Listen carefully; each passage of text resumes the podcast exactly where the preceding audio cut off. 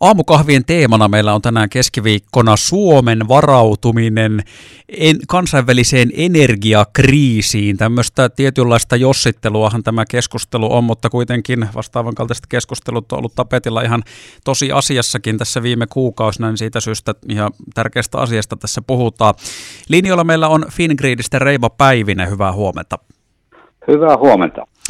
Aloitetaan se tämmöisestä, että onko Suomen valtiolla tai yhteiskunnalla jotain ikään kuin varajärjestelmää olemassa semmoiseen tilanteeseen, että ulkomailta syystä tai toisesta hetkellisesti loppuisi energiansaanti? No kyllä, jos ajatellaan valtion ja yritysten suunnittelu, huoltovarmuussuunnittelu, niin tämä on se keskeisin skenaario, mihin on niin kuin varauduttu vuosikymmenet. Että meidän tulee pärjätä ja tulla toimeen myös sellaisessa tilanteessa, jossa me emme saa energiaa ulkomailta. Mitä tämä nyt käytännössä tarkoittaa, kun puhutaan ulkomaan energiasta? Et jos nyt miettii, että Saksahan tässä on ollut Ukrainan kriisiajan esillä, että kun he on ollut kovin riippuvaisia venäläistä energiasta, niin tämä on hankaloittanut sit heidän tämmöistä poliittista päätöksentekoa, mitä tuohon kriisiin tulee, niin kuinka riippuvaisia Suomi on, tai riippuvaisia me ollaan ulkomaista energiasta versus kuinka omavaraisia me ollaan? No Saksan tilanne on tosiaan hankalampi, koska siellä asuntoja ja rakennuksia lämmitetään maakaasulla ja iso osa siitä tulee Venäjältä. Suomessa tämä tilanne on siinä mielessä paremmin, että jos ajatellaan niin kuin asuntojen ja rakennusten lämmitystä, niin aika paljon sitä tehdään niin kuin kotimaisilla polttoaineilla. Esimerkiksi kaukolämmössä puupohjaiset polttoaineet, biomassa on joku tärkeässä roolissa. Toki siihen tarvitaan hiiltä myös ja maakaasua, turvetta. Turvehan on kotimainen, mutta se paletti on siinä mielessä kohtuullisen hyvä. Sitten jos ajatellaan taas sähköä, jota käytetään myös paljon sitten lämmitykseen, niin sähkön tuotannossa keskeisiä tuotantomuotoja Suomessa on ydinvoima, vesivoima ja sitten myös puupohjaiset polttoaineet. Eli se kotimaisuusaste on varsin korkea. Pystyykö tuosta heittämään mitään semmoista ikään kuin prosenttilukua, että kuinka energiaomavarainen Suomi on? Että onko se vaikka noin 80% vai 20% tai onko mitään lukemaa? No kyllä se varmaan se 80 on niin kuin lähempänä totuutta. Ja nyt jos ajatellaan niin kuin sähköä, niin me on arvioitu, että vaikka sähkön tuonti Venäjältä loppuisi kokonaan, niin Suomi pärjää varsin hyvin. Että ainoastaan nämä talven kylmimmät pakkasjaksot on sellaisia, jolloin me tarvitaan tuontia. Tuonti periaatteessa niin kuin Ruotsin suunnasta riittää niissä tilanteissa. Ja samoin sitten kaukolämmön lämmityksen osaltakin niin on niin kuin useita vaihtoehtoja ja useita polttoaineita. Et jos energiantuonti niin kuin kaikista ilmansuunnista loppuisi kokonaan, niin silloin tietysti tilanne olisi vaikeampi. Mutta toisaalta on vaikea kuvitella, että mikä sellainen kriisi on, jossa Suomi olisi täysin eristetty muusta maailmasta, mutta ilman Venäjän energiaa Suomi kyllä pärjää. Tosin siinä lähinnä nyt sitten, jos maakaasun tuonti loppuu, niin siinä on omia haasteita. Siinä mielessä maakaasua käytetään jonkin verran kaukolämmön tuotantoon, mutta sillä on myös sitten teollisuudessa tärkeä rooli. Tuossa kun mainitsit sen talven, niin otetaan tästä sen verran kiinni, että jos nyt tämmöinen energiakriisi iskisi päälle talven kylmimpinä hetkinä, ja kotitalouksiahan tämmöinen sitten tietenkin kiinnostaisi ennen kaikkea siinä mielessä, että asunnot ei kylmene. Ja sitten jos kävisi niin, että Suomessa kaikki asunnot kylmenisi sydäntalvella, niin sehän tarkoittaisi ihan älyttömiä rakenteellisia vaurioita. Ja yhteiskunnallinen hintalappu tälle olisi massiivinen, jos tiedätkö, talot ympäri maan olisi yhtäkkiä, tai nehän tietenkin niin kuin meni huonoon kondikseen tämmössä, en tiedä kuin nopeasti, mutta varmaan puhutaan päivistä, jos 25 on pakkasta ja ei lämmitys toimi ollenkaan, niin miten voidaanko varmistua siitä, että lämmitys toimii ja suomalaisten kodit ei kylmene?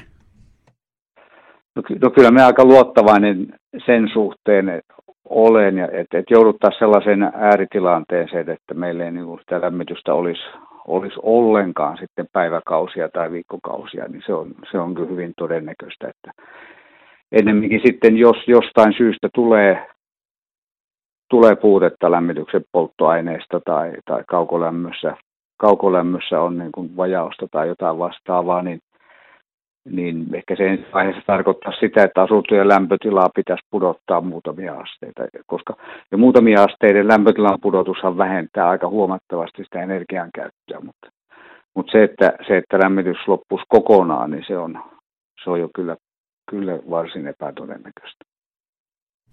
Reima Päivinen Fingridiltä siis linjoilla. Otetaan 154 ruusulta tähän väliin ja jatketaan sit aiheen parissa. Fingridiltä Reima Päivinen jututettavana.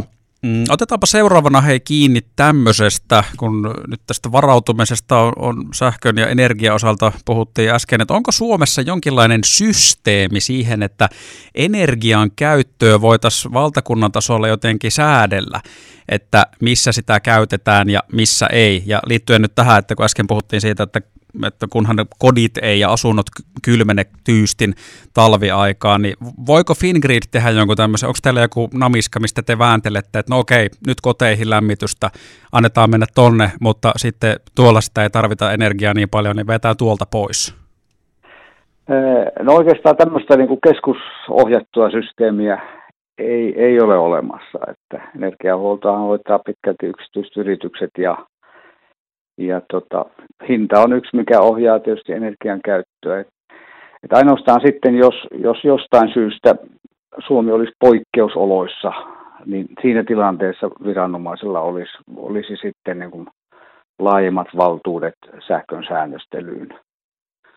Normaaliolossa tapahtuu enemmän sitten vapaaehtoisin toimenpiteen. Mutta eli jos niin kuin tulisi joku tosi paha kriisi ja tulisi semmoinen poikkeustila ja sitten tavallaan tämä tuommoinen energiakriisi iskisi päälle ja ulkomaista energiaa ei Suomeen tulisi, niin se olisi kuitenkin tuommoisessa tilanteessa mahdollista, että sitä pystyisi säätelemään, missä sitä käytetään, sitä sähköä vaikka. No siitä on teknistikin vaikea säädellä, että jos ajatellaan jotakin kaupunkia, jossa on kaukolämpöä, niin silloin sitä kaukolämpöä vaan tulisi vähemmän ja asunnot sitten niin kuin viilenisi. Mutta poikkeusoloissa viranomaista antaisi vahvoja kehotuksia esimerkiksi asuntojen lämpötilojen laskemiseen muutamalla asteella tai vastaavaa. Sitten sähkön osalta, niin sähköä ei voida varastoida, vaan se mikä me nyt juuri kulutetaan, niin se pitää samalla hetkellä jossakin tuottaa. Ja sitten jos vaan näyttää, että sähkö niin kuin loppuu, niin silloin Fingrid ja yhdessä näiden paikallisten jakeluverkkoyhtiöiden kanssa niin rajoittaisi sähkön käyttöä. Se tarkoittaa se, että sitten joiltakin kuluttajaryhmiltä katkaistaan sähköt pois esimerkiksi tunniksi 2, ja sitten jos se jatkuu pitempään, niin sitten näitä katkoja kierrätetään. Että tällainen niin kuin valtakunnallinen varamenettely tai tämmöinen järjestely on olemassa. Tosin sitä ei ole 50 vuoteen tarvinnut käyttää. Joo, ja toki toivotaan, että ei tarttiskaan käyttää, mutta siis tarkoittaisiko käytännössä sähkökatkojen ikään kuin kierrätys sitä, että katsottaisiin vaikka, että okei, otetaan tuosta nyt Keski-Suomi, että 14-16 torstaina, siellä ei tule sähköä. Vai mitä se käytännössä tarkoittaa?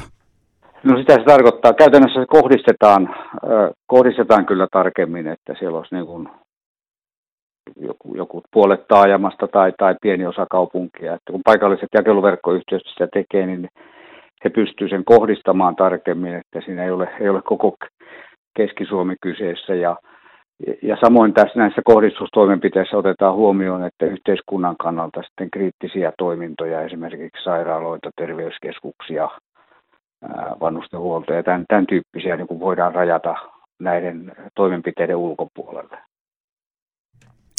Sitten hei, tämmöinen yksi kiinnostava juttu on myöskin tämä, että kun tavallaan on tiettyjä asioita, mitä ikään kuin ylemmältä taholta voidaan tehdä ja miten tätä voidaan säädellä tätä yhteiskunnan toimintaa tämän energian suhteen, niin miten sä näet, kannattaako ja voiko yksittäinen ihminen talous tai taloyhtiö jotenkin varautua tämmöiseen kriisiin, että pitäisikö vaikka jokaisen suomalaisen nyt ostaa joku ihan jäätävän kokoinen aggregaatti varastoon tai taloyhtiö yhteinen? No sellaisen aggregaatihankinta on tietysti jo aika iso investointi, ja jos ajatellaan meidän historiaa, niin sähkön kuin lämmön tuotannossakin, niin se toimitusvarmuushan on ollut todella korkea ja katkot on ollut niin kuin harvinaisia. Mutta se mikä jokaisen niin tietysti kannattaa tehdä, että on niin kuin itse kotitaloutena varautunut. Esimerkiksi tämän huoltovarmuuskeskuksen ajama tämmöinen 72 tunnin varautuminen on jo iso askel eteenpäin, että on vettä ja on otsalamppu tai vastaavaa ja sitten elintarvikkeita ja näin poispäin, että jos tulee joku pitkä sähkökatko tai lämmön toimituskatko, niin sen 3 vuorokautta pärjää niin kuin omillaan, niin se nostaa jo melkoisesti varautumisastetta. Reima Päivinen Fingridiltä, kiitoksia paljon, että pääsit rupatteluun mukaan.